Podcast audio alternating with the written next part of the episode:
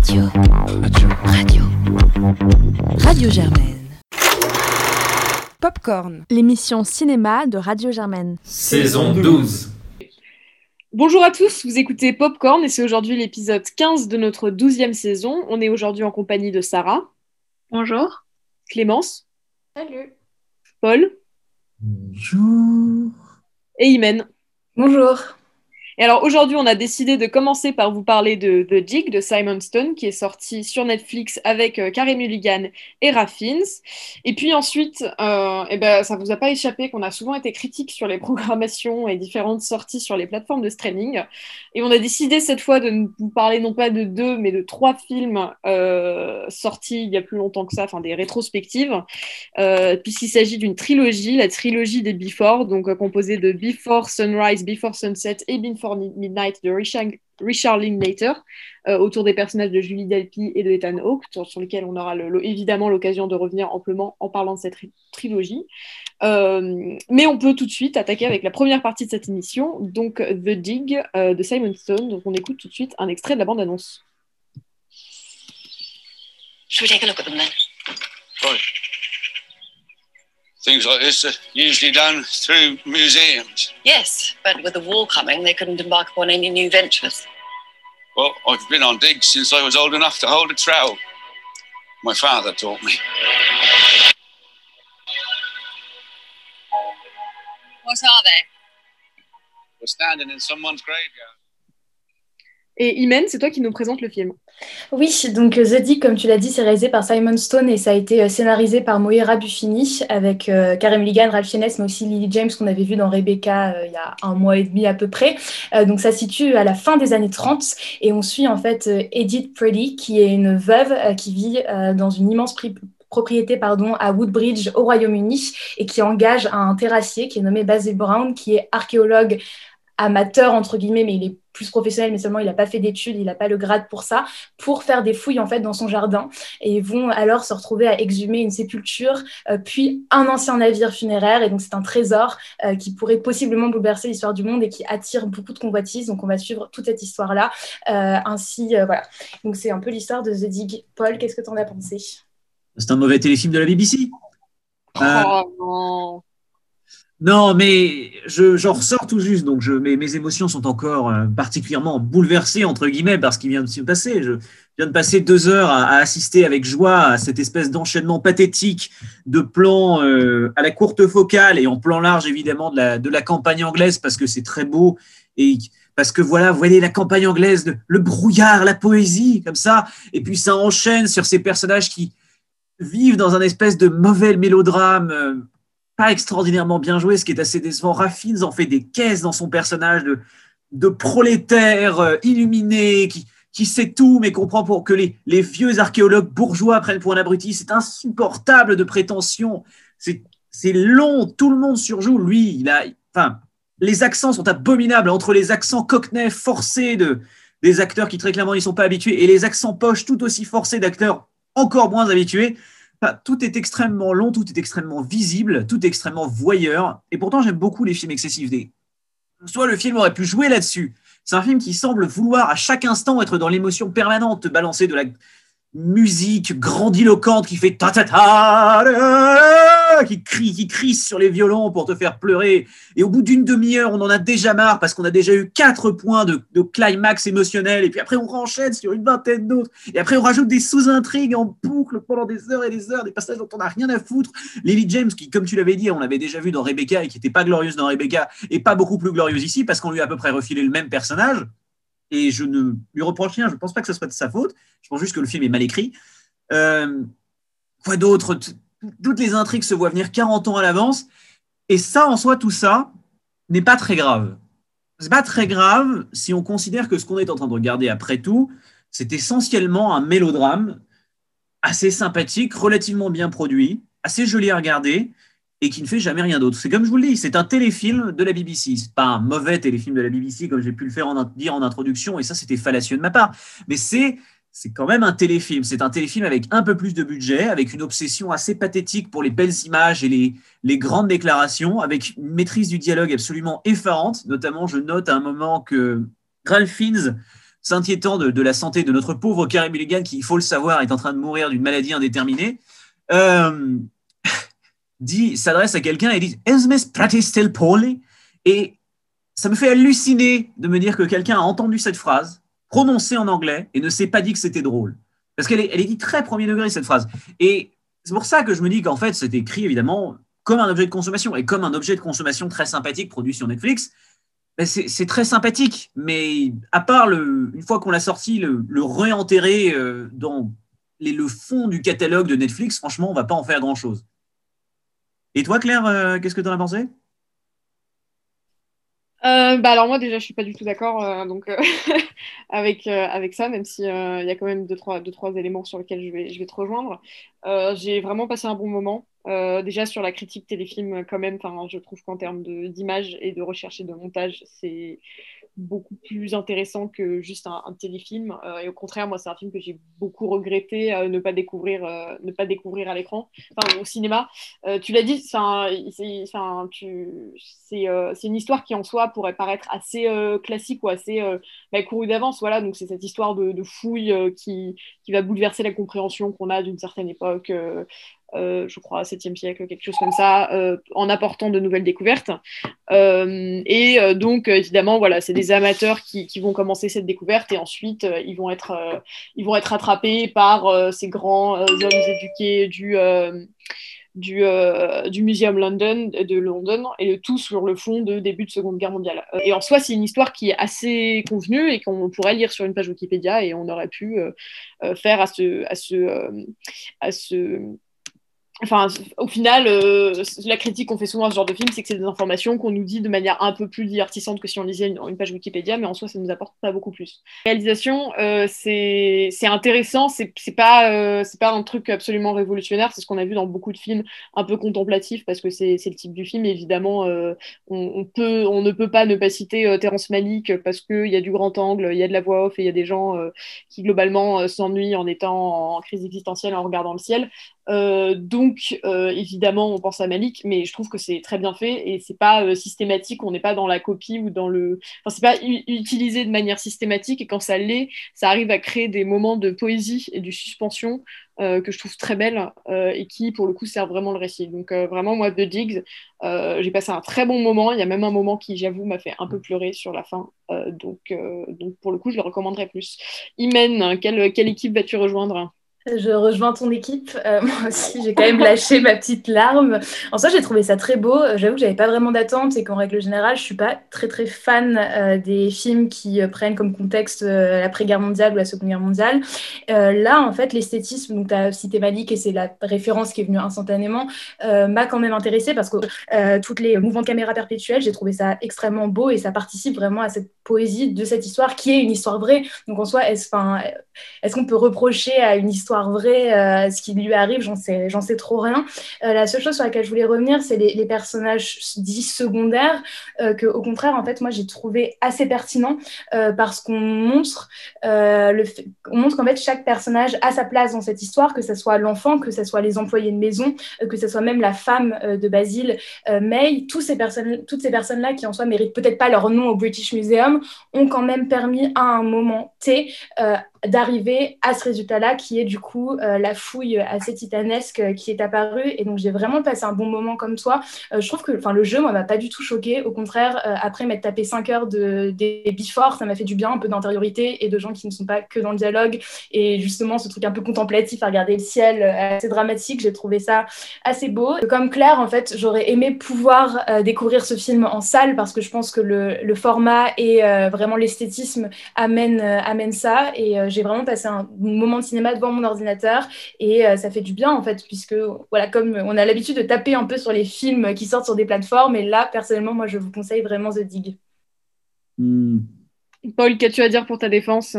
Euh, pour ma défense, mon problème, c'est que ce que vous défendez comme bien, je le considère comme une erreur de, de, mise en scène. Donc à partir de là, c'est sûr que comme c'est apparemment un, sujet purement subjectif, euh, ça va être assez compliqué de me défendre. Mais euh, le fait est que mon principal problème, c'est que moi, je trouve ça grossier. Je trouve ça grossier dans l'artifice, je trouve ça grossier dans la mise en scène, je trouve ça grossier tout du long, en fait. Je trouve justement que ce que vous appréciez dans ces plans à la Malik, n'a ni la grâce, ni la subtilité de ce que pouvait insuffler dans ses meilleurs moments malisques, ni au contraire l'excès total que justement il arrive à atteindre au moment où il se lâche complètement. Je veux dire, évidemment, c'est pas, pas à ce niveau-là, euh, on, on l'a bien dit, mais pensez par exemple au plan de création de l'univers euh, de Malik sur euh, The Tree of Life. C'est une scène que je trouve complètement débile. D'un point de vue purement thématique, je trouve ça d'une bêtise infâme. Le propos est plat. Mais la puissance pure de ce qui est montré et du montage est gras et bien suffisante à faire avancer le film d'un simple montage prétentieux d'étudiants en cinéma à une espèce de grande œuvre complètement hallucinée, parce qu'il y a l'ambition et la puissance derrière. Ça, c'est une scène qui, justement, dans, cette utilisation du, du grandiloquent, que je trouve géniale. Et là, mon problème avec ce film, c'est qu'il reprend cette esthétique, mais pour dire des choses évidentes, comme d'habitude, comme Malik, mais le faire tout le temps. C'est-à-dire qu'il n'y a aucune nuance à aucun moment dans le propos, et même si on nous parle de tous ces personnages, de cette diversité des voix, etc., c'est, c'est très bien cinq minutes.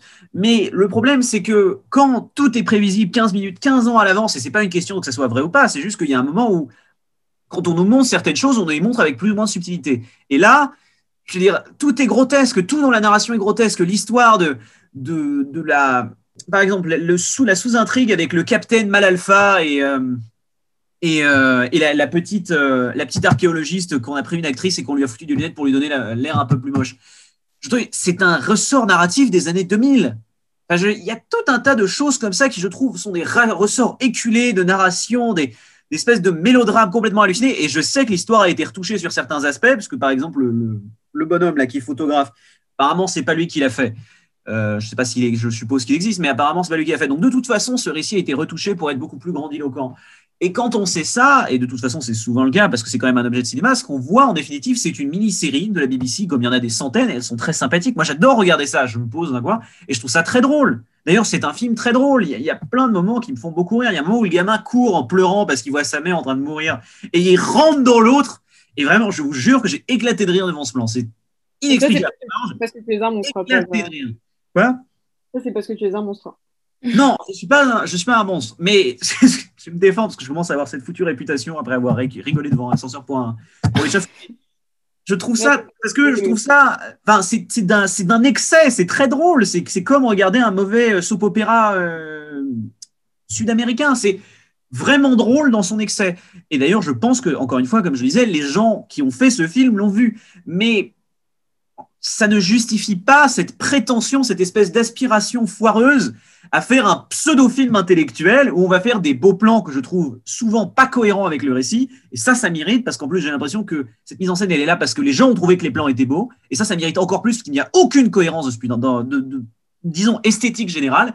Et on pourrait même défendre le contraire. Mais vraiment, sur le coup, ça m'a frappé cette volonté toujours de faire le beau plan avec le beau cadre et la caméra à l'épaule. Enfin, c'est c'est d'un grotesque, c'est d'une bêtise et c'est d'un manque d'ambition absolument halluciné. Et justement, j'ai l'impression de voir ça tout le temps, moi, au, au cinéma. Je suis contre, pas comme toi, Imet. J'ai l'impression vraiment que dès que quelqu'un pense être un peu plus subtil, il commence à faire ce genre de plan et je trouve ça pathétique.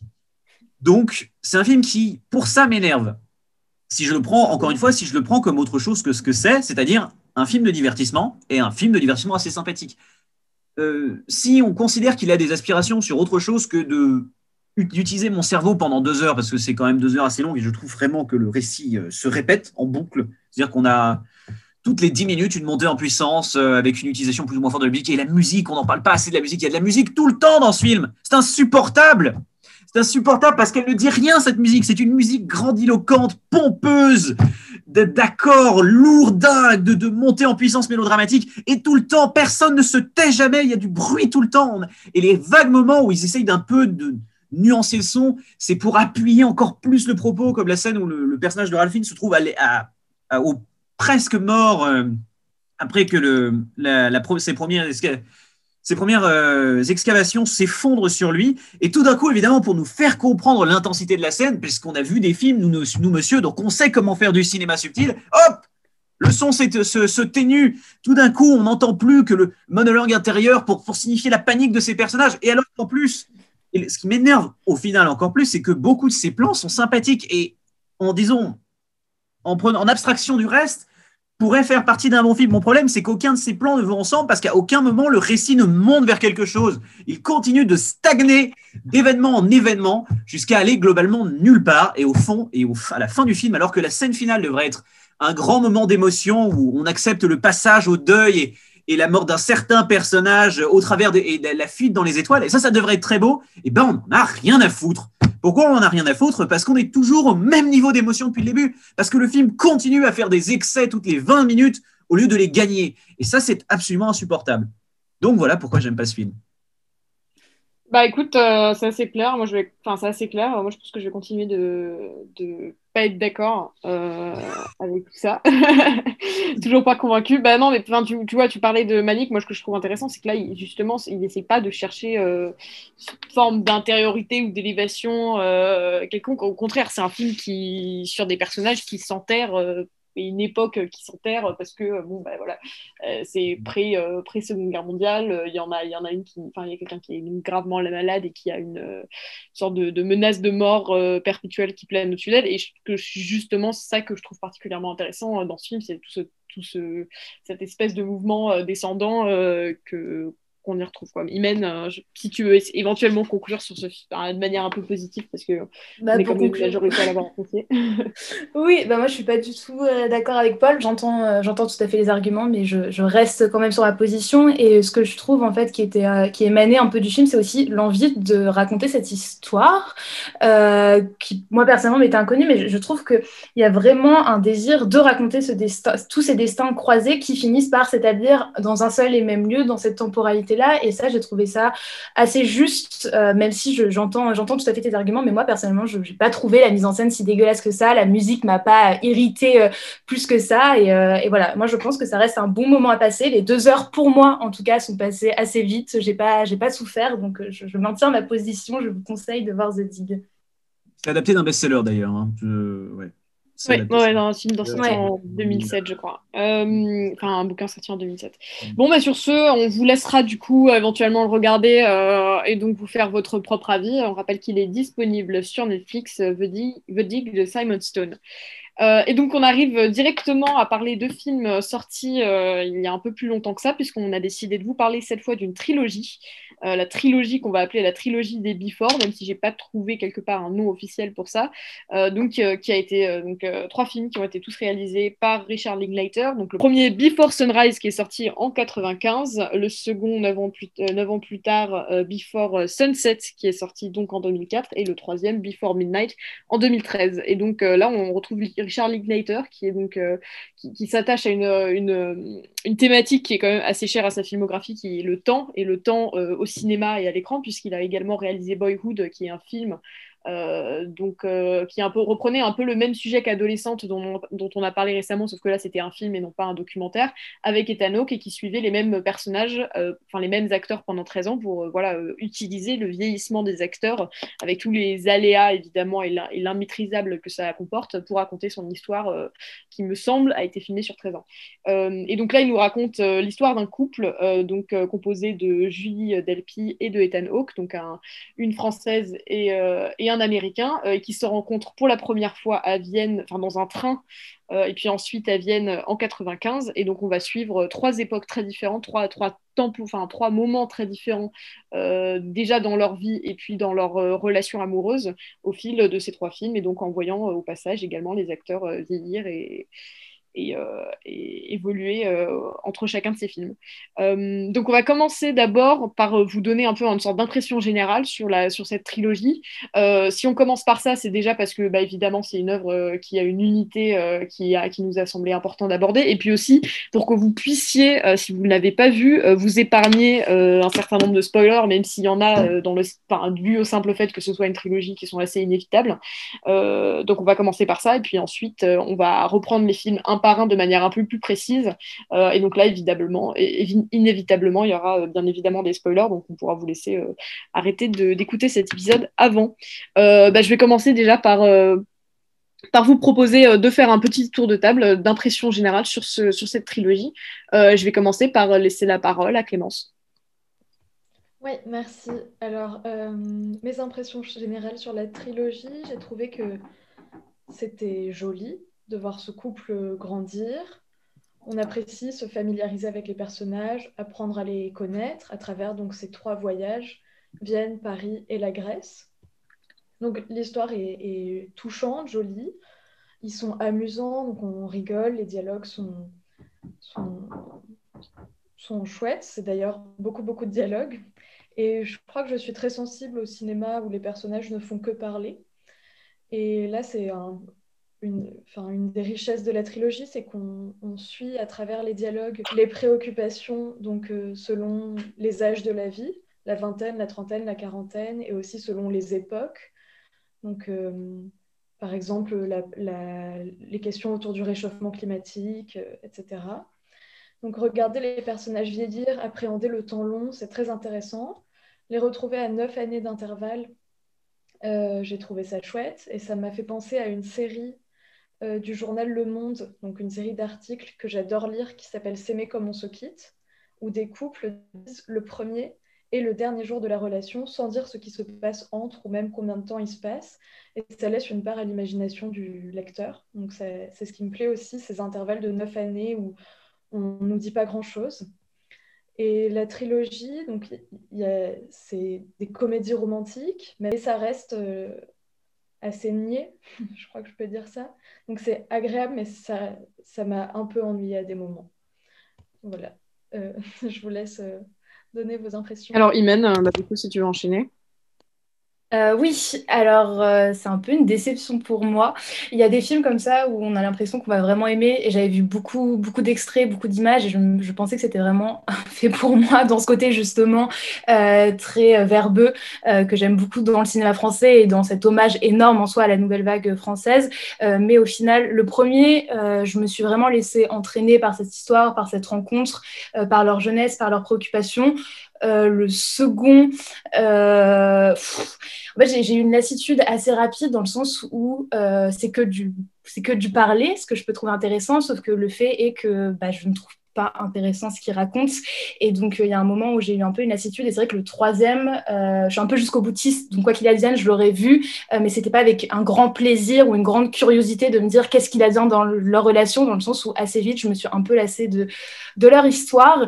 Euh, en plus, que je trouve un peu. Enfin, à la fois, ce qui est intéressant, c'est cette idée aussi de trois temporalités et de trois espaces, puisque comme tu l'as dit, Clémence, c'est Paris, enfin c'est Vienne premièrement, ensuite Paris, ensuite la Grèce, euh, et donc ces villes-là amènent quelque chose au niveau de, au niveau de l'univers, au niveau de la diégèse du film, mais qui m'a pas non plus transcendé, et ce qui fait que je, me suis retrouvée en fait au fil des films et au fil des heures, puisque je les ai regardés d'une traite, à ne plus rien avoir à quoi me rattacher, et donc à juste être un peu lassée par ce qui se passait, mais on, on en reviendra en détail. Et toi, Sarah, qu'est-ce que tu en as pensé? Moi, je n'ai vu que euh, Before Sunrise. Euh, et donc, euh, moi, vraiment, j'ai adoré. je pense que c'est un peu ce que disait Clémence par rapport à tout ce qui est donc les films où il n'y a que du dialogue, donc qui a été un petit peu, on va dire, critiqué par Iman. Et c'est vrai qu'il y a vraiment des moments un peu lents. Et c'est vrai qu'il y a aussi cette perception d'une naïveté, d'une certaine bienveillance qui est toujours présente en fait dans ce premier film. Donc euh, je j'en ai aucune idée pour euh, le reste, euh, pour les autres films, mais c'est vrai que c'était vraiment un film très optimiste et ça m'a vraiment fait penser du coup à cet accent qui est mis sur le dialogue, par exemple dans les films de Romer, mais aussi dans d'autres films où en fait c'est vraiment que sur le dialogue entre deux personnes, sur cette connexion qui, qui, est vraiment mise donc mise à l'honneur comme dans Buffalo 66 ou In the Mood for Love ou Lost in Translation où on voit donc euh, ces deux âmes en, train de d'avoir une connexion euh, un peu hors du temps. Donc euh, je pense Claire avait déjà parlé de cette question de temporalité. Donc je pense qu'on va aussi en revenir quand on va aller plus en détail pour chaque film. Mais donc j'ai vraiment adoré ça, cet échange entre deux esprits. Voilà. Et donc Paul, je sais pas ce que tu en penses. Bah, tu l'as dit, c'est Romer en moins bien. Euh, c'est pas. je ne vais pas dire que j'ai passé un mauvais moment parce que je sens qu'aujourd'hui, avec Imen, on va être entièrement en désaccord. Donc, je, j'avance un peu plus méchamment mon entrée parce que c'est plutôt euh, des films que j'ai appréciés euh, dans leur longueur et dont j'ai trouvé l'écriture beaucoup plutôt, plutôt juste, mais c'est peut-être parce que j'ai des amis très chiants. enfin, je, fais des, des, soirées très chiantes et que ma vie ne bouge pas beaucoup. Donc, j'ai trouvé l'écriture des dialogues assez juste. Euh, globalement, d'ailleurs, les, deux acteurs principaux écrivant aussi les dialogues, c'est quand même leur, leur façon de parler. Donc, on peut suivre. Il y a une forme d'intertextualité qui est intrigante. Euh, après, au niveau de la mise en scène, c'est la même chose trois fois d'affilée. Je, peux comprendre qu'on déteste, et d'ailleurs, je, vois assez bien pourquoi ça, ça, ne va pas dans pas mal d'aspects.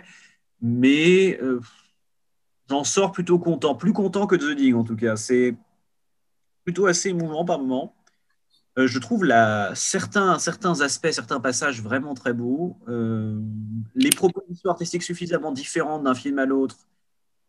Justement, ça, je pense que c'est là où on va vraiment être en désaccord. Je trouve les propositions artistiques suffisamment différentes pour euh, valoir le pour se, pour, se répondre entre elles et offrir quelque chose d'intéressant en définitive, même si c'est un peu peut-être pessimiste dans sa proposition.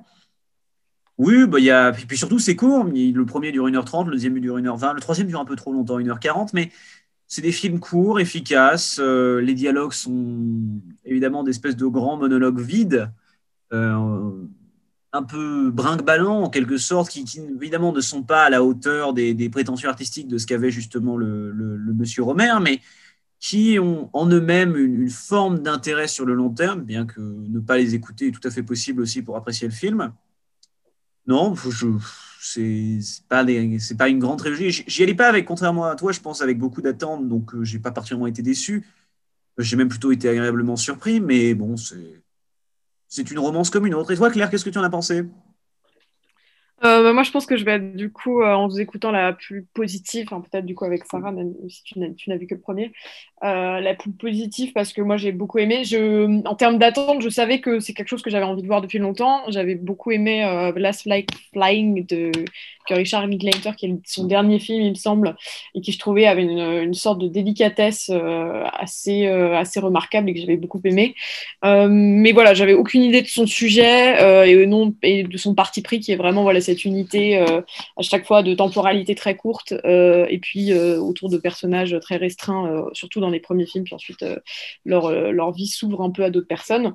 Euh, mais non, moi j'ai beaucoup aimé déjà parce que je trouve qu'en fait le, sujet de cette trilogie il est assez évident en fait de décider de, de montrer une relation à, trois stades euh, aussi euh, aussi différents.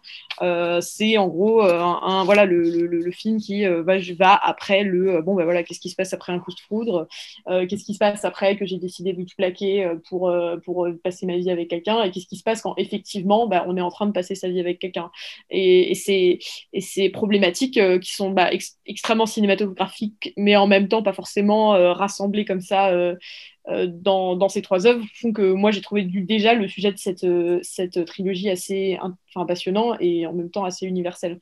Euh, il y a un parti pris. Alors effectivement, moi, j'avoue que les, films qui sont très verbeux euh, me gênent pas. Surtout que là, il y a une sorte de dynamique et d'urgence dans les dialogues et de sous-texte qui est toujours euh, très bien mené. Et euh, comme tu l'as dit, euh, Paul, donc voilà, Richard Linklater. C'est vraiment quelque chose qui a été écrit à six, mains, donc avec les deux acteurs principaux et le réalisateur Linklater. Il disait que vraiment son but c'était de, de, ne pas montrer un point de vue de donc du personnage de Jess ou de Céline, mais vraiment euh, d'avoir l'histoire des deux pour. Euh, pour euh, et ça, c'est un équilibre qui, je trouve, est, plutôt, plutôt bien fait, même si je. Peut-être que ça, ça, ça, tombe un peu ça tombe un peu dans le dans le dernier mais mais voilà moi j'ai passé je me suis vraiment laissé emporter dans cette histoire je pense que j'ai été exactement j'ai exactement les les réactions qui, qui, qui étaient attendues à ce moment-là vraiment euh, plonger dans cette histoire et puis avoir les, enfin, l'envie de découvrir ensuite après chaque film. J'avais prévu d'en regarder un par jour euh, et au final j'ai regardé les trois dans la même journée, euh, les trois d'une traite. Et, et, non, voilà, je me suis vraiment laissé emporter là-dedans, mais je pense qu'on bah, on peut maintenant, je pense que ça vous aura pas forcément donné une, idée très précise de est-ce qu'il faut le regarder ou pas, mais du coup encore une fois on va vous laisser vous donner, faire votre propre avis. Vous pouvez éventuellement rester pour le premier, au moins pour le premier film, puisque bah, on va pas, ça va pas énormément spoiler non plus. Euh, Before Sunrise, dont on va parler à présent et dont on écoute euh, pour commencer un extrait de la bande-annonce. All right, I have an admittedly insane idea, but if I don't ask you this, it's just going to haunt me the rest of my life. I have no idea what your situation is, but I feel like we have some kind of uh, connection, right? Yeah, me too. Great. So listen, here's the deal. This is what we should do. You should get off the train with me here in Vienna and come check out the town. We just got into Vienna today, and we're looking for something fun to do. Sprechen Sie English? Yeah, of course, yeah. Because we speak German for a change. I'm gonna call my best la musique euh, des années 90, euh, c'est parfait. Euh, bien, Sarah, c'est toi qui nous présente euh, ce, premier, ce, ce premier opus de la trilogie. Oui, donc euh, ce premier volet de la trilogie de Before a été réalisé par Linklater et sorti en 1995. Donc euh, c'est un peu basé sur une anecdote, c'est le récit presque autobiographique du réalisateur lui-même qui retrace en fait euh, et qui se souvient de cette rencontre qu'il avait fait, faite avec euh, une jeune femme qu'il avait rencontrée en Philadelphie quand lui-même avait la vingtaine. Donc ce film, dans ce film, on voit la rencontre entre Jessie et Céline. Donc Jessie, ce gaillard américain, et Céline, une étudiante française à la Sorbonne, qui se rencontrent pour la première fois dans un train euh, qui s'arrête à Vienne. Et c'est là qu'on suit un peu, leur déambulation nocturne, euh, donc à travers euh, cette belle ville, qui est agrémentée de conversations sur divers sujets, donc sur leur propre conception de ce qu'est l'amour, sur des souvenirs d'enfance. Enfin, ils reviennent sur beaucoup, beaucoup de leurs propres idées, sur leurs, leur état d'âme, etc. Donc, euh, et à la toute fin, on a une certaine promesse de rencontre puisque Jessie, donc euh, je pense qu'on en parlera, euh, doit retourner et Céline aussi. Donc, c'est un peu ces deux amants qui ne devraient pas se rencontrer, qui ne sont pas censés se rencontrer. Donc ce film allie tout ce qui est hermétique, puisqu'ils sont placés à peu près hors du temps, dans une sorte de cocon. Donc je crois Claire, toi tu avais déjà parlé de cette temporalité qui est très présente dans le film de Linklater. Donc euh, je dirais que là c'est vraiment quelque chose qui les place hors du temps, hors d'un contexte spécifique euh, qui donne toute la magie au film. Mais euh, en même temps, il respire aussi de la liberté, de l'espoir, de l'optimisme de la jeunesse. Et on ressent surtout un travail sur le dialogue et sur l'image qui apporte une certaine qualité onirique vraiment. On a l'impression d'être dans un rêve dans ce film et euh, tout ça contribue en même temps euh, donc à cet aspect euh, de rêverie, mais aussi à une atmosphère de naturel et de réel puisqu'on sent que le dialogue n'est pas du tout forcé ou artificiel, mais qu'il est vraiment très juste dans les paroles, mais aussi dans l'image et dans le soin de l'esthétique. Et alors, Clémence, qu'est-ce que tu as pensé de ce film? Ben, moi, c'est peut-être mon préféré de la trilogie. On se laisse vraiment emporter euh, à travers cette rencontre euh, euh, très romantique. C'est peut-être aussi parce qu'on a le même âge que les personnages. Donc, leurs préoccupations, ils parlent d'amour, ils parlent de littérature. Moi, j'ai eu beaucoup de plaisir à découvrir le personnage de Céline, qui est donc parisienne. Les parents ont fait mai 68. Elle est indépendante, féministe. Et euh, elle apparaît euh, au fur et à mesure que la nuit avance comme euh, plus mûre, peut-être, et plus cultivée que Jessie, donc le, gaillard américain, je crois qu'a dit Sarah. Et donc j'ai trouvé ça très touchant. Cette, le- les dialogues sont, sont super et en même temps il y a l'urgence et le, le fait qu'ils vont se quitter le lendemain matin car Jessie repart aux États-Unis. Euh, et en même temps, on sent pointer quelques différends entre les donc euh, Jessie qui est un peu plus cynique, de la chiromancienne que j'ai j'ai trouvé super avec euh, un peu les, les différends et, qui, qui existent entre Jessie et Céline qui apparaissent dès ce premier film. Et donc Céline qui croit à la magie, qui s'émerveille à, à- la, dame qui lit les lignes de la main, alors que Jessie reste un peu cynique et dit euh, que c'est une arnaque. euh. J'ai trouvé ça euh, euh, amusant et touchant. Donc c'est, un film qui m'a, beaucoup plu. Je ne sais pas qui veut rebondir, peut-être euh, Paul? Oui, ben, je, suis assez d'accord avec toi. C'est une très belle entrée en matière et je pense que c'est le plus cohérent des trois dans l'ensemble, euh, bien que ça ne soit pas pour le coup mon préféré.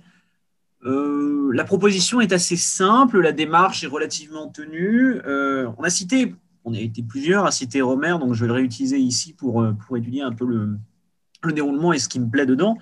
C'est que le concept, l'un des trucs, enfin, des, l'une des formes les plus évidentes stylistiques de Romer est la dissociation immédiate entre l'action et le texte. C'est-à-dire que le corps devient une forme d'id évident, alors que le, texte souvent se montre extrêmement raffiné, extrêmement précis, extrêmement littéraire, rempli de, citations et de dialogues à la fois bizarrement détaché du réel et pourtant extrêmement ancré dans la psychologie des personnages. C'est ça qui est souvent assez beau chez, chez monsieur, outre sa mise en scène un peu outrancière, les plans très cadrés et la couleur souvent un peu rentre dedans. Mais justement, euh, du coup, comme le film est fait comme cette espèce de gigantesque monologue en fait entre ces deux personnages qui errent dans les rues de Vienne, on retrouve un peu cette possibilité-là dans le sens que systématiquement l'image va trahir le texte et c'est peut-être même le seul film où vraiment on a une belle interaction entre le texte et l'image.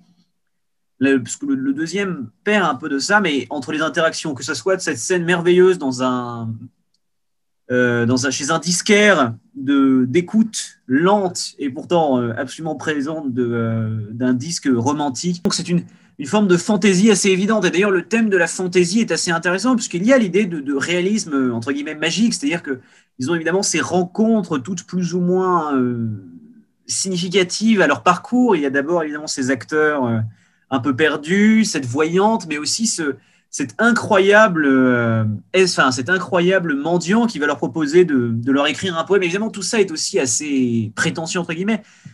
Mais il crée justement lié avec une absence relative de, musique, et je, reviens là-dessus, mais c'est bien quand il n'y a pas trop de musique, euh, une relative absence de musique et une mise en scène suffisamment sobre pour appuyer le mouvement de ces personnages et la proximité qu'on a de leur raisonnement intérieur et aussi les séparations qu'il peut y avoir du, début. Au contraire, les deux sont bien cadrés, séparés l'un l'autre par l'image et peu à peu se rapprochent, c'est ce qu'ils se retrouvent effectivement systématiquement dans le même plan jusqu'à être reséparés à la conclusion et se terminant évidemment sur une promesse plus ou moins euh, optimiste, on reviendra là-dessus.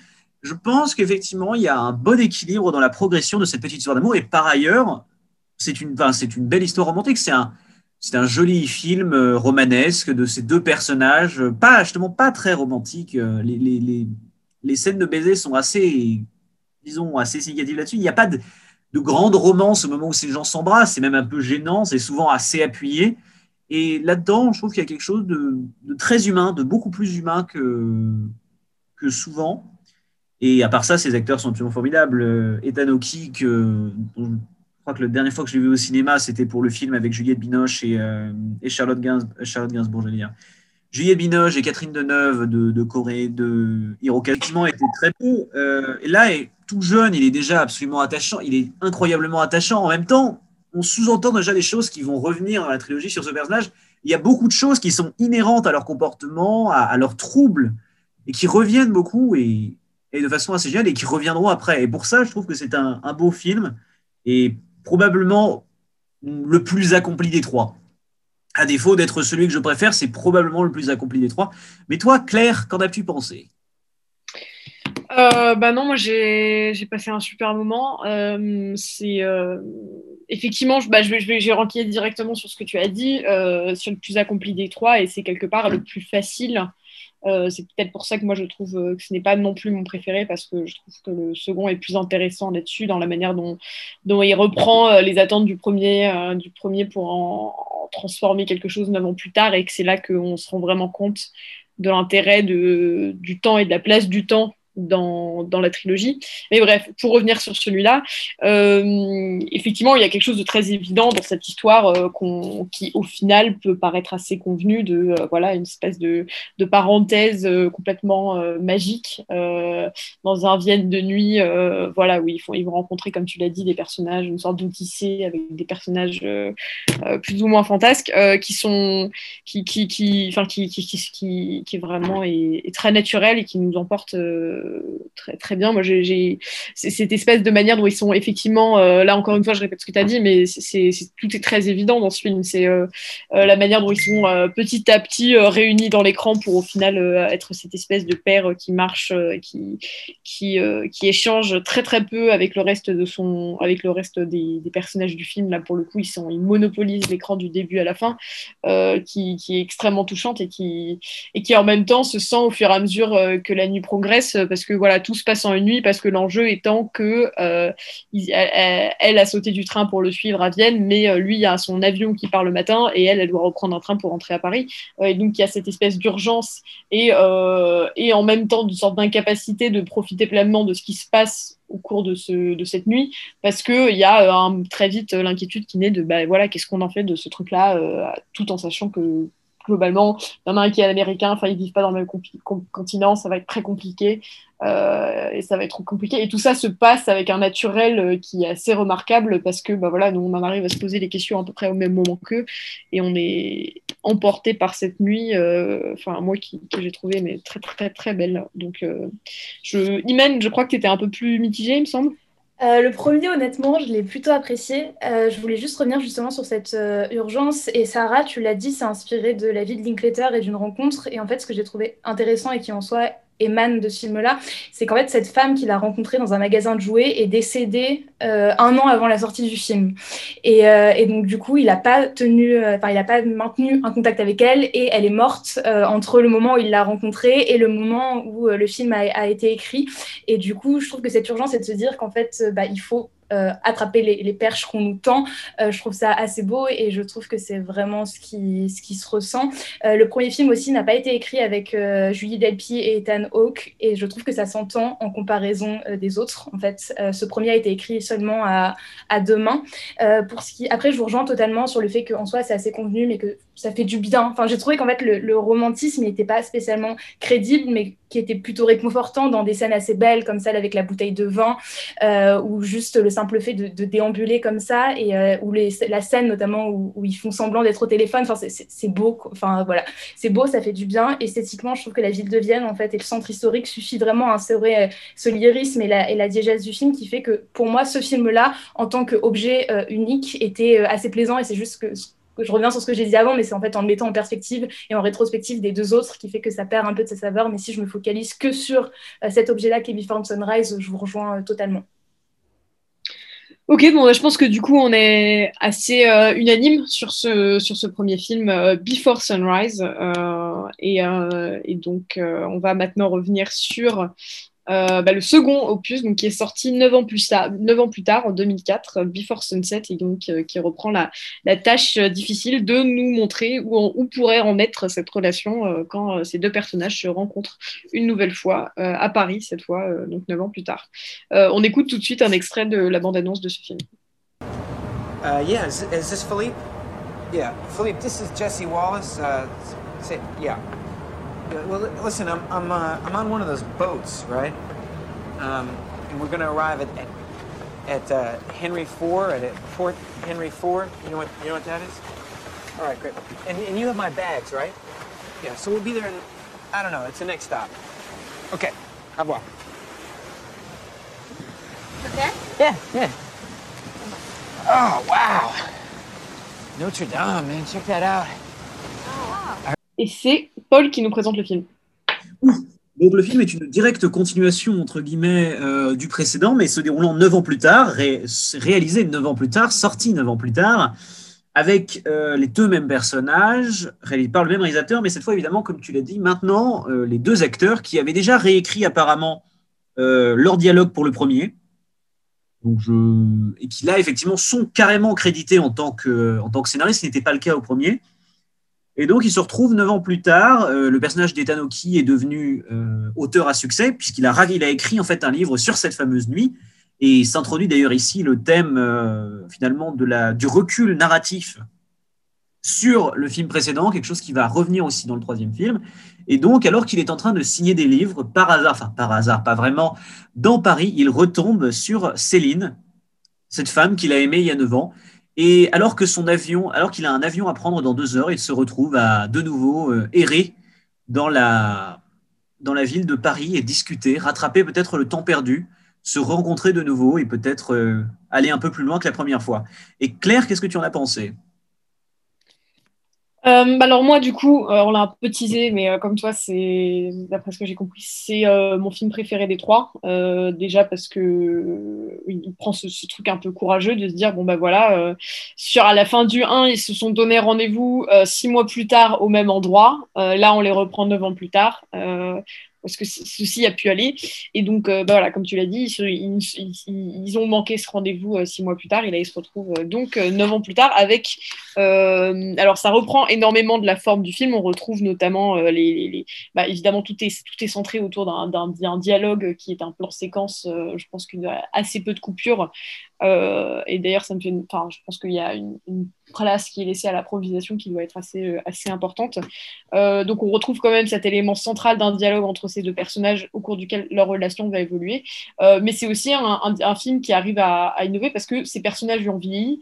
ils ne sont plus comme ils étaient dans le premier film où c'est vraiment l'âge jeune adulte, où on est plein d'espoir, où tout est, on pense tout au futur, on se projette dans le monde et on n'a pas encore accompli grand-chose et on est juste dans dans des attentes. Là, ils ont eu un premier contact avec la réalité. Euh, ils sont tous les deux, euh, voilà, ils ont eu des, histoires amoureuses. Euh, il y en a, il y en a. et le personnage d'Itanok a eu un, a, même un, a même un enfant. et donc, c'est aussi un film qui laisse un peu plus de place, mais pas autant que le troisième, mais un peu plus que le premier, à d'autres personnages, à d'autres interactions, à des interactions avec d'autres personnages et qui ouvre un peu plus son cadre. On est plus juste centré autour de ces deux personnages qui, qui, qui, qui, discutent comme si le reste du monde n'existait pas. Non, là, ils ont eu une première épreuve du monde, et ils se retrouvent quand même. Euh, donc euh, déjà, ça, j'ai trouvé ça euh, très intéressant, de la manière dont, rien que dans la, forme et la structure, cette évolution-là de caractère est, est montrée. Mais euh, on se retrouve avec quelque chose qui a quand même à peu près le même enjeu parce que là, pareil, on a encore cette fois cette urgence vu que là, bah, il doit prendre. euh, c'est Tanoki qui, qui a son passait euh, malheureusement sa dernière soirée en France et qui se retrouve à prendre son avion. Euh, sauf que bah, là, il va probablement, enfin, il va prendre une décision qui est différente, euh, puisque euh, après avoir passé 7 ans, euh, enfin 9 ans à, attendre, ils, vont décider dans, une autre direction. Et moi, c'est vraiment ce, nouveau regard sur le monde et la manière dont on les constate en train d'évoluer par rapport au premier opus que je trouve extrêmement intéressante et qui, fait que, voilà, tu as parlé de la manière dont, ce, film prenait du recul sur la narration et c'est quelque chose qui est très intéressant et quelque chose de très méta dans le simple fait d'avoir un, un, personnage, enfin d'avoir, ça, ça commence où il discute de son bouquin dans une librairie, donc bouquin qui raconte la nuit qu'il a passée et qui est racontée dans le premier film avec euh, des, euh, des, spectateurs et commence par leur demander bah, à votre avis euh, qu'est-ce qui qu'est-ce qui s'est passé après? Est-ce qu'ils se sont revus? Ils se sont dit la promesse de se revoir dans six mois est-ce qu'ils se sont revus ou pas? Est-ce que vous êtes plutôt pessimiste optimiste ou réaliste? Et, cette prise de recul aussi par rapport à ces personnages et par rapport au, film d'avant donne une épaisseur supplémentaire à, ce film que je trouve très intéressante. Euh, est-ce que c'est un constat que tu partages? Euh, Pas tant que ça.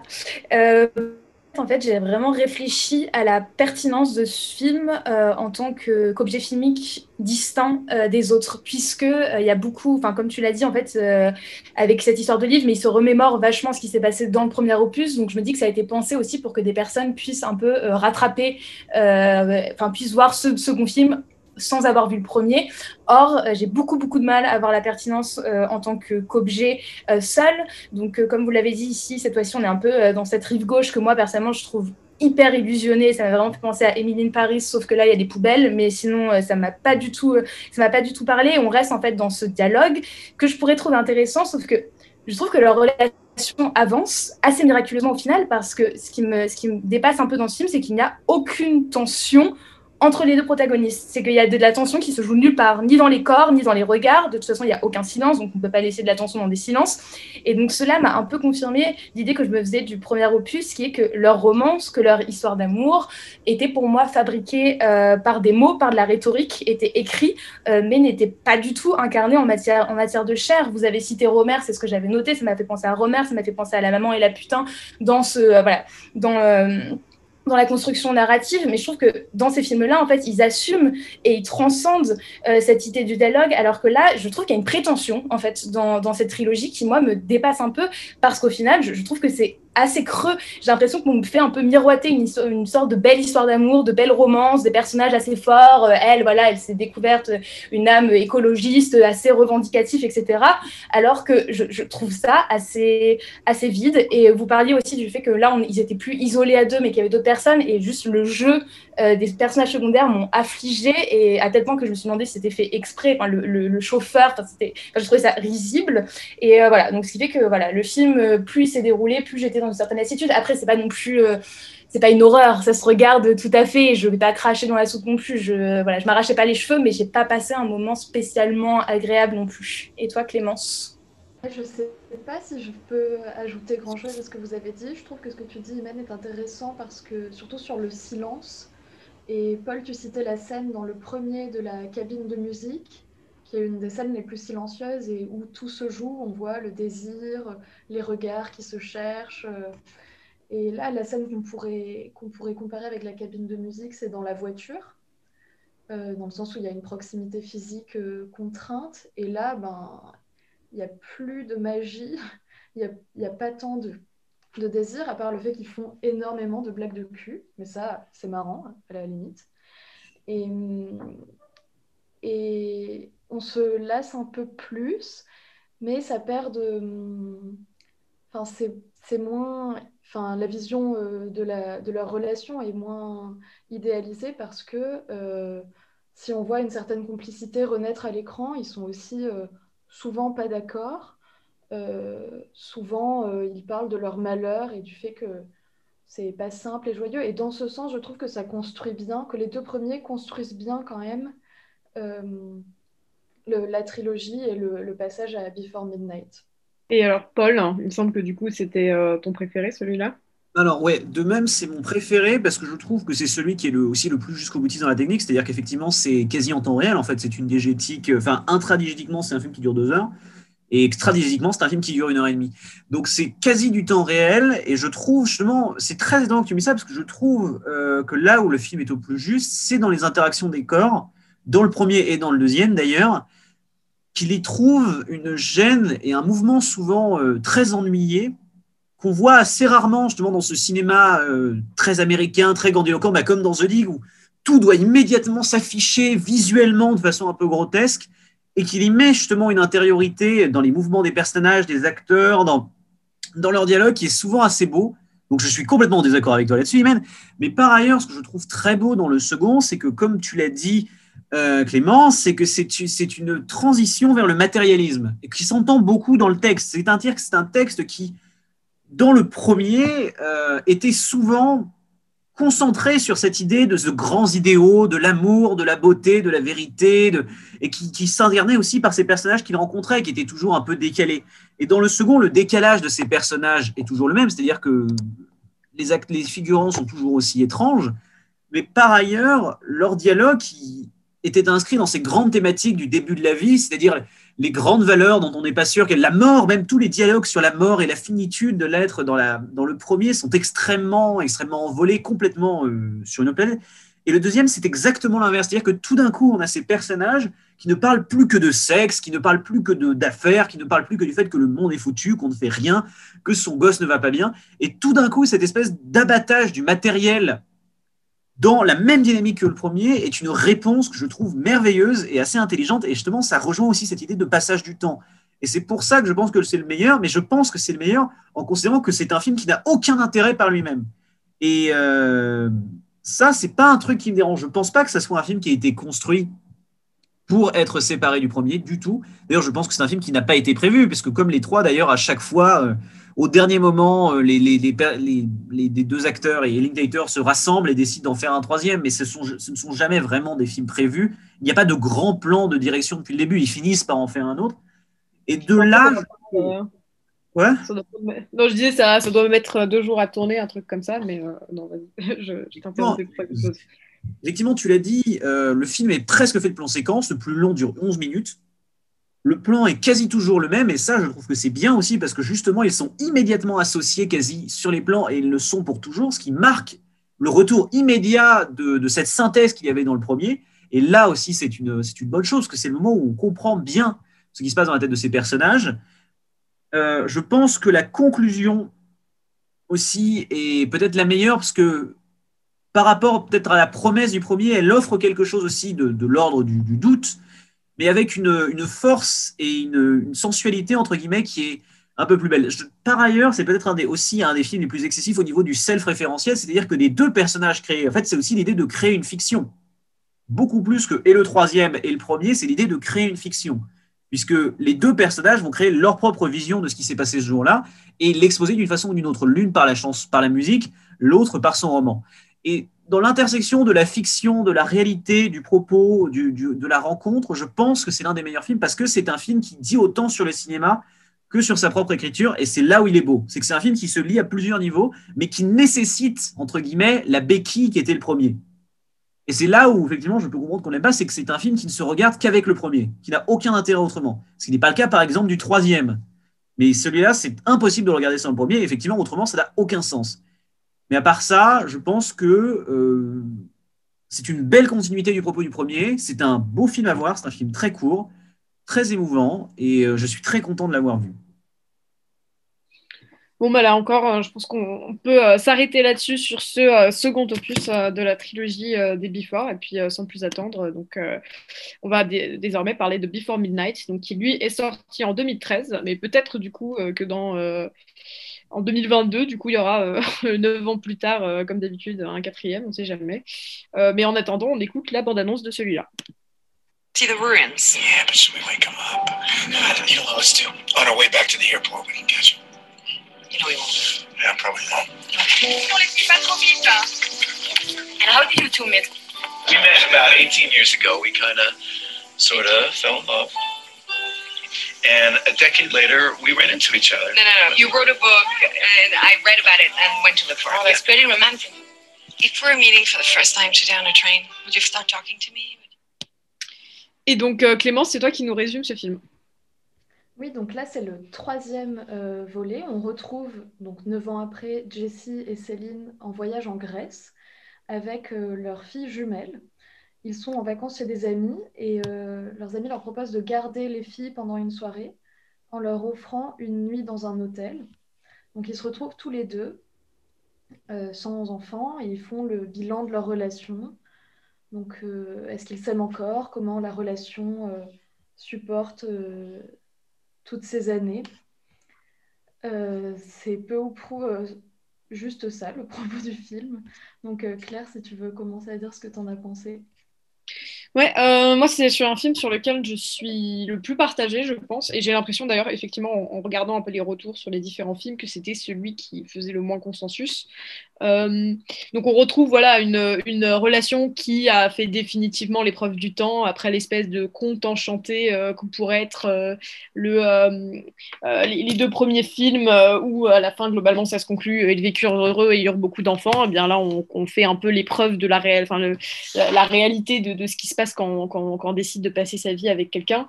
Et l'espèce de progression que tu as évoqué Paul vers une certaine forme de matérialisme va encore, encore plus progresser puisque là c'est vraiment un film sur lequel euh, on va mettre assez un, assez long moment à rejoindre, à retrouver euh, les deux personnages euh, ensemble, seuls, en train de discuter, puisqu'il y a au début une assez longue introduction où on va découvrir donc leur relation avec leurs enfants, avec leurs amis, différents couples qui sont à d'autres stades. Il y en a qui viennent de se rencontrer, il y en a qui ont qui sont qui ont vécu ensemble et qui ont des, plein de souvenirs à partager, etc.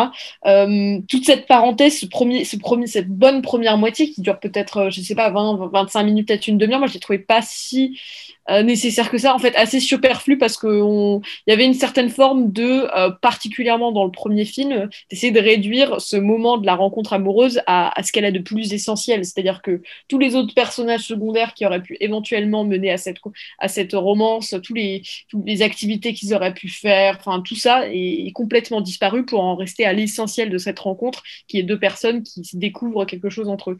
Euh, et, là, du coup, je trouve que c'était euh, cette introduction-là, euh, elle sortait un peu de cette espèce de minimalisme qu'on avait dans les deux premiers films, pour au final n'apporter pas grand-chose, euh, si ce n'est éventuellement contextualiser un peu plus leur vie, mais en soi, ça n'avait pas vraiment manqué aux, deux autres. Donc ça, ça j'ai trouvé que ça mettait un peu plus de temps à démarrer.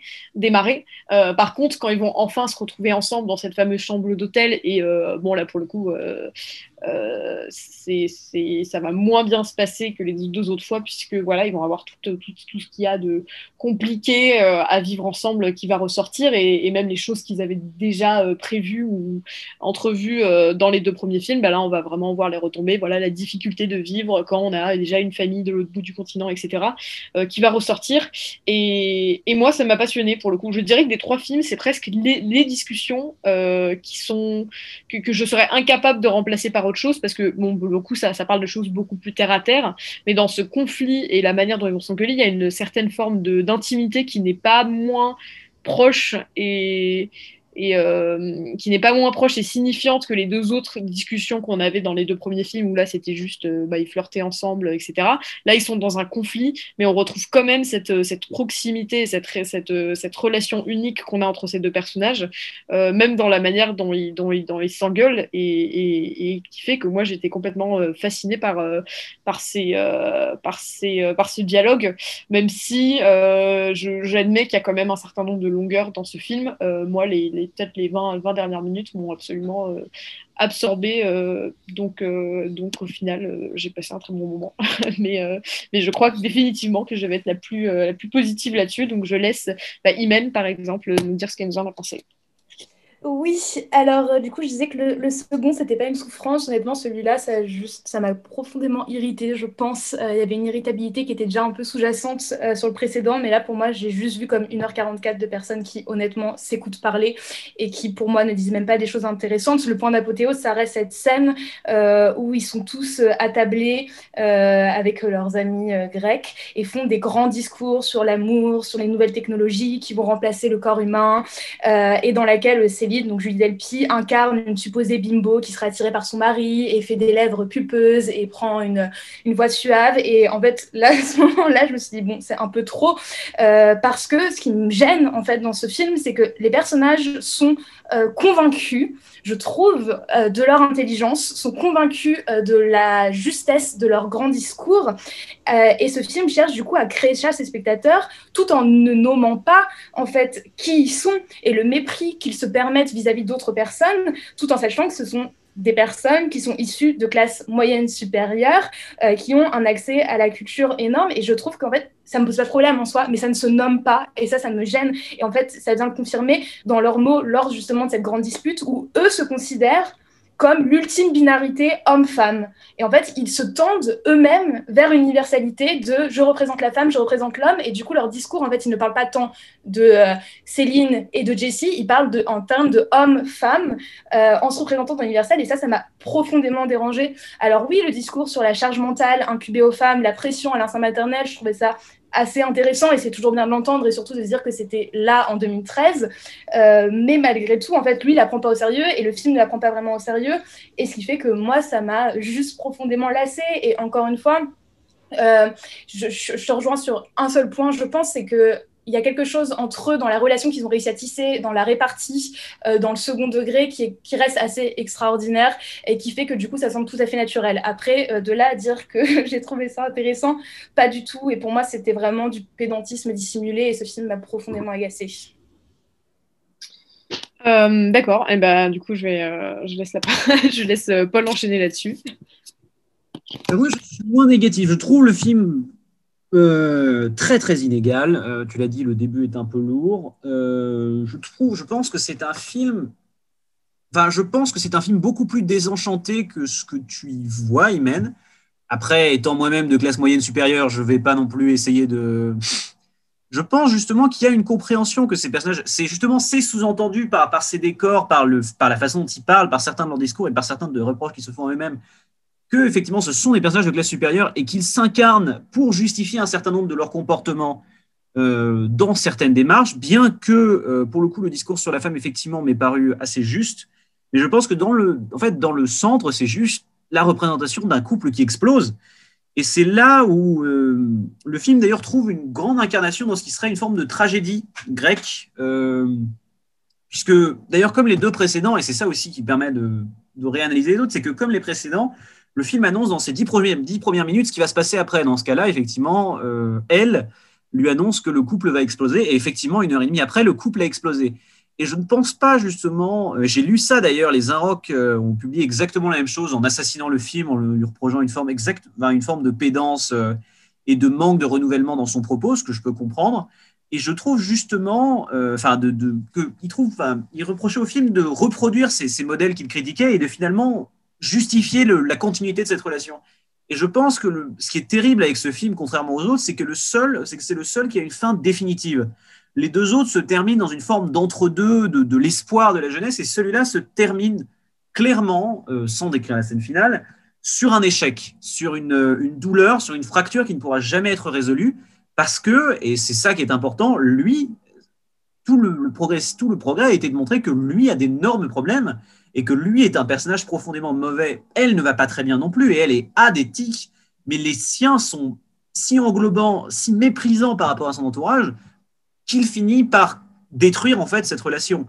Parce que dans la scène initiale, qui est la, la séparation avec son fils, il y a aussi l'impression que tout d'un coup, il réalise qu'il n'a pas vieilli, contrairement au reste des gens autour de lui, et le fait de ne pas vieillir va, elle qui, elle a subi justement cet âge, va lui dire qu'il suffit, et justement de, de, conclure ça par elle qui accepte à contre-coeur et avec un visage absolument atterré de rentrer pour une dernière danse dans, cette abominable mascarade que lui continue à faire, convaincu que euh, que c'est bien que c'est comme ça qu'il va sauver son couple alors que très clairement tout ce tout, ce qui est dans la mise en scène dans la narration et dans le plan final nous suggère qu'effectivement il n'y a plus rien il n'y a plus d'amour. Elle l'a dit il n'y a plus d'amour il n'y en aura plus c'est ça qui est terrible il n'y a plus d'amour il n'y en aura plus et il ne le voit pas il ne le voit pas parce que justement il, il il a reperdu cette, matérialité qui était celle du deuxième film et il s'enfonce dans une conviction de, de grands de grands états d'âme qu'elle n'a pas en fait, qu'elle qu n'a jamais vraiment. Et euh,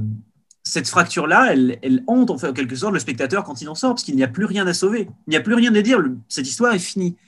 Et d'avoir cette proposition si définitive dans sa conclusion, j'ai trouvé ça suffisamment beau pour attraper même les errances stylistiques ou, narratives du récit, parce que parce que c'est d'une brutalité assez rare. Et euh, voilà, ça, ça m'a pour le coup vraiment touché. Euh, je sais pas, Clémence, tu l'as vu aussi, donc euh, qu'en as-tu pensé? Ouais, je, l'ai vu. J'ai pas la même impression que toi. J'ai pas l'impression que la fin soit si définitive et que la fracture du couple soit brutale et irréversible. J'ai l'impression que les, les, dialogues laissent un peu une place. Euh... Enfin, c'est une grosse dispute, c'est une dispute de couple. Elle lui dit qu'elle l'aime plus, mais euh, je, je crois pas euh, qu'on puisse dire que ça soit si définitif. Et le fait est que Linklater a dit qu'il ferait peut-être un quatrième film quand, serait, quand les personnages seraient plus vieux. Et là, je peut-être qu'on peut. Même c'est marrant parce que moi je suis assez d'accord avec. Excuse-moi Clémence, après je te laisse continuer, ouais. mais on... c'est exactement la situation euh, qu'ils décrivent au début du 2 euh, en fonction de quelle, euh, quelle fin on donne. Enfin, c'est comme, comme, le, comme les deux premiers, c'est une fin qui reste plutôt ouverte. Euh, et en fonction de, notre regard, euh, s'il est plutôt pessimiste ou optimiste, euh, l'interprétation qu'on lui donne. Donc, je, suis assez ma... je trouve ça assez drôle qu'on retrouve exactement ça en, en, vous écoutant. Mais du coup, Clémence, je te laisse poursuivre. Peut-être que je suis très positive sur l'amour, c'est peut-être ça. Mais je suis d'accord avec vous, le fait qu'on qu intègre des personnages secondaires plus nombreux, peut-être que c'était nécessaire parce qu'on ne peut pas laisser ce couple à l'écart des autres un peu seuls contre tous, parce que maintenant, c'est des, des, parents, ils ont un cercle d'amis, euh, euh, des interactions sociales, mais euh, les scènes du le repas à table étaient vraiment très agaçants, voir ce, milieu littéraire euh, qui fait des grandes joutes verbales, euh, ça m'a déplu.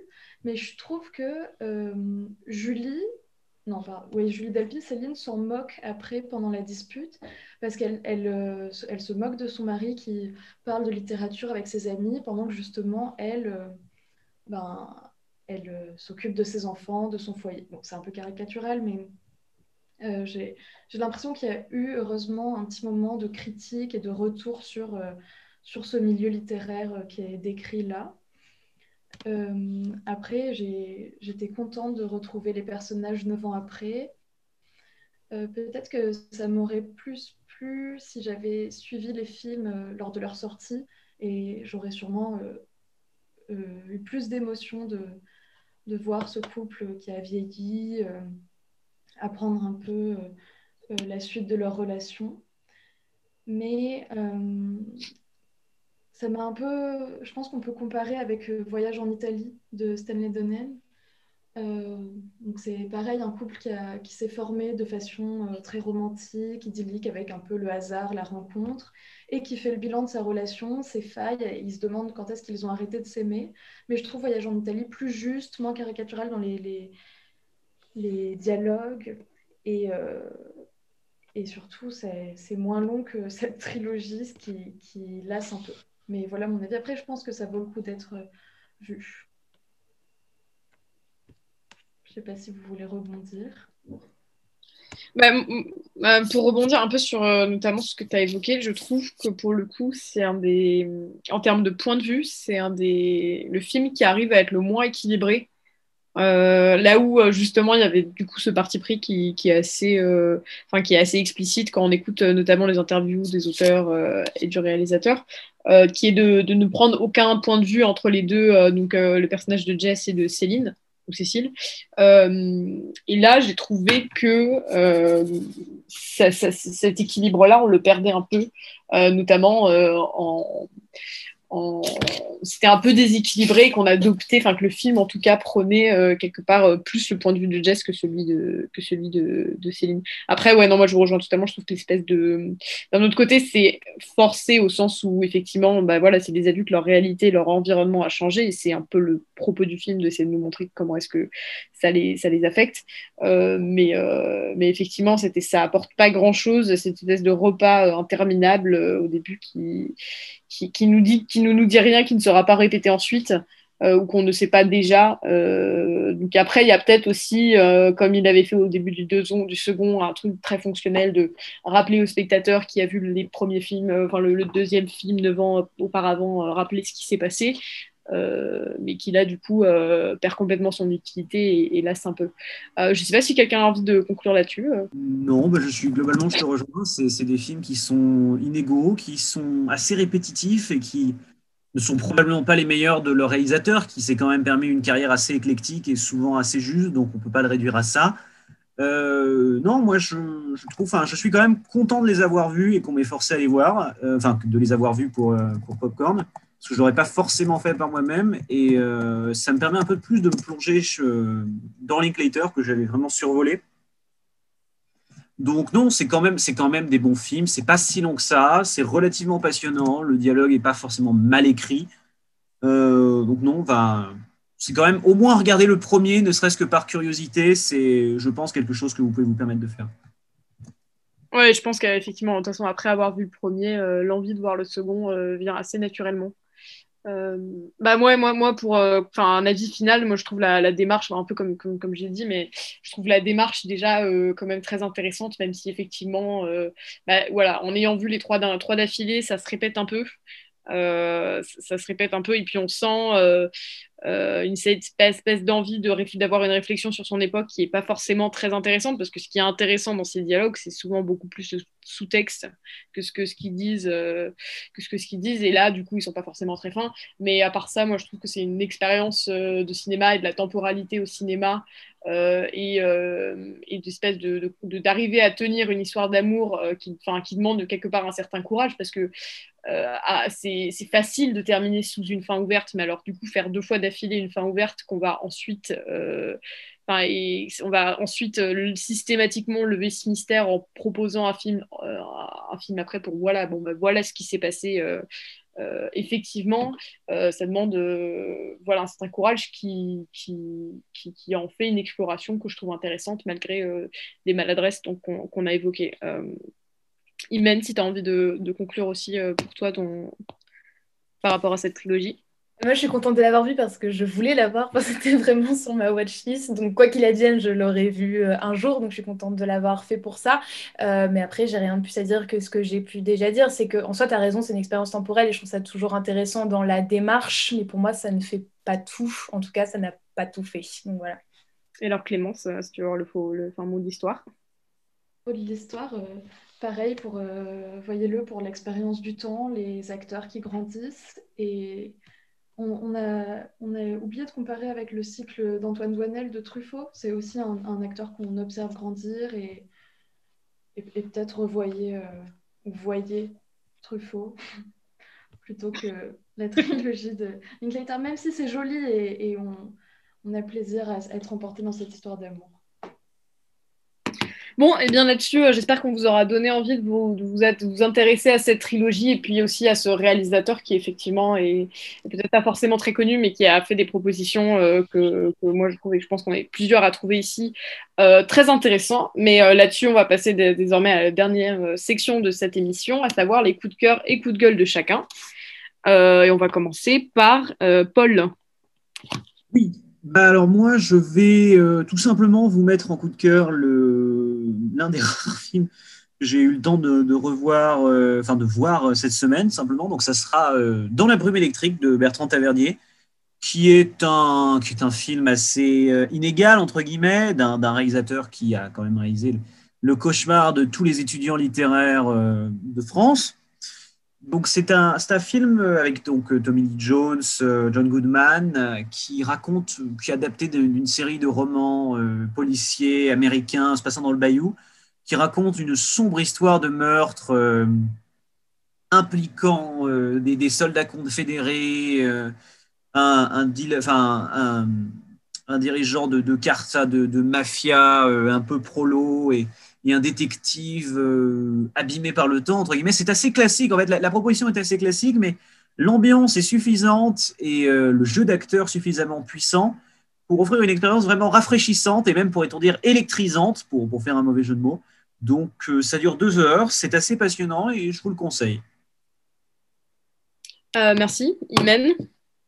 Euh, oui, moi, mon coup de cœur, c'est un de mes films préférés euh, que j'ai revu cette semaine qui s'appelle Mad Love in New York des frères Safdie, qui est sorti en 2016 en France et qui a été présenté pour la première fois en 2014 à Venise, euh, qui est en fait avec Ariel Holmes, euh, qui a joué après dans American Honey, qui est aussi un de mes films préférés, et également avec Caleb Landry Jones, qu'on a vu dans The Florida Project, qui est aussi un très grand film. Bref, euh, ce qui est hyper intéressant dans ce film. Donc déjà, je vais vous faire un peu le, le- plot, c'est Harley et Ilaya, qui sont deux héroïnomanes euh, qui vivent à New York, et donc on les suit en fait euh, dans, leur, euh, dans leur vie sur une temporalité assez courte.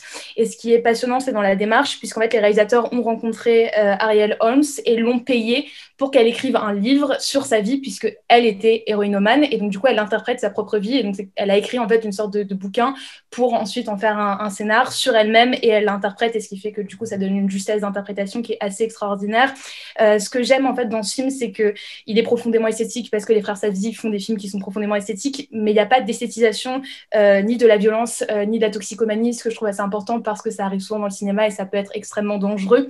La bande son est complètement dingue parce qu'on est à la fois sur la trance en voiture en voilà, mais aussi sur des reprises en électronique de, de Debussy. Euh, après, je le fais rarement à l'oral, mais trigger warning euh, énorme parce que bah, c'est d'une violence euh, inouïe en fait, notamment dans les rapports qu'ils ont les uns aux autres, qu'ils ont avec eux-mêmes. Mais ça reste un des plus grands films que j'ai pu voir de ma vie, donc je vous le conseille. Après, je sais pas trop où est-ce qu'il est trouvable, mais sur Netflix, du coup, il y a Good Time qui est aussi un, qui est un de leurs de leur derniers films avec Robert Pattinson qui est extrêmement bien et Uncut Games qui est sorti cette année et qui est une production Netflix. Donc si vous voulez vous plonger dans leur cinéma, qui est pour moi un des meilleurs qui se fait actuellement aux États-Unis. Eh ben, merci. Et donc, euh, Clémence, c'est à ton tour. Alors, mon coup de cœur de la semaine, c'est un moyen métrage qui est sélectionné au Festival du court métrage de Clermont-Ferrand. Donc en compétition nationale, le festival a lieu en ce moment et euh, donc à l'heure où on enregistre cette émission, il n'y a pas eu encore la cérémonie de clôture. Et donc le film, est, on peut le trouver sur Arte, c'est Les mauvais garçons d'Élie Girard, donc avec comme acteurs principaux Aurélien Gabrielli et Raphaël Quenard. Donc ça dure 40 minutes.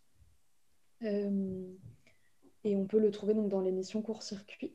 C'est un film qui montre une amitié euh, entre deux hommes de 30 ans qui formaient à l'origine, au tout début du film, un trio et leur ami Victor devient papa. Et donc, euh, les, deux autres membres du trio se sentent un peu largués. Euh, ils sont obligés de réinventer leur amitié car euh, Victor euh, ne vient plus à leur soirée d'errance à travers Nancy. Et on suit leurs déboires, sentimentaux, à quel point ils sont perturbés aussi de, ressentir le décalage de, vie par rapport à Victor qui devient père. J'ai trouvé que c'était très poétique et j'ai passé un très bon moment, donc je vous le conseille.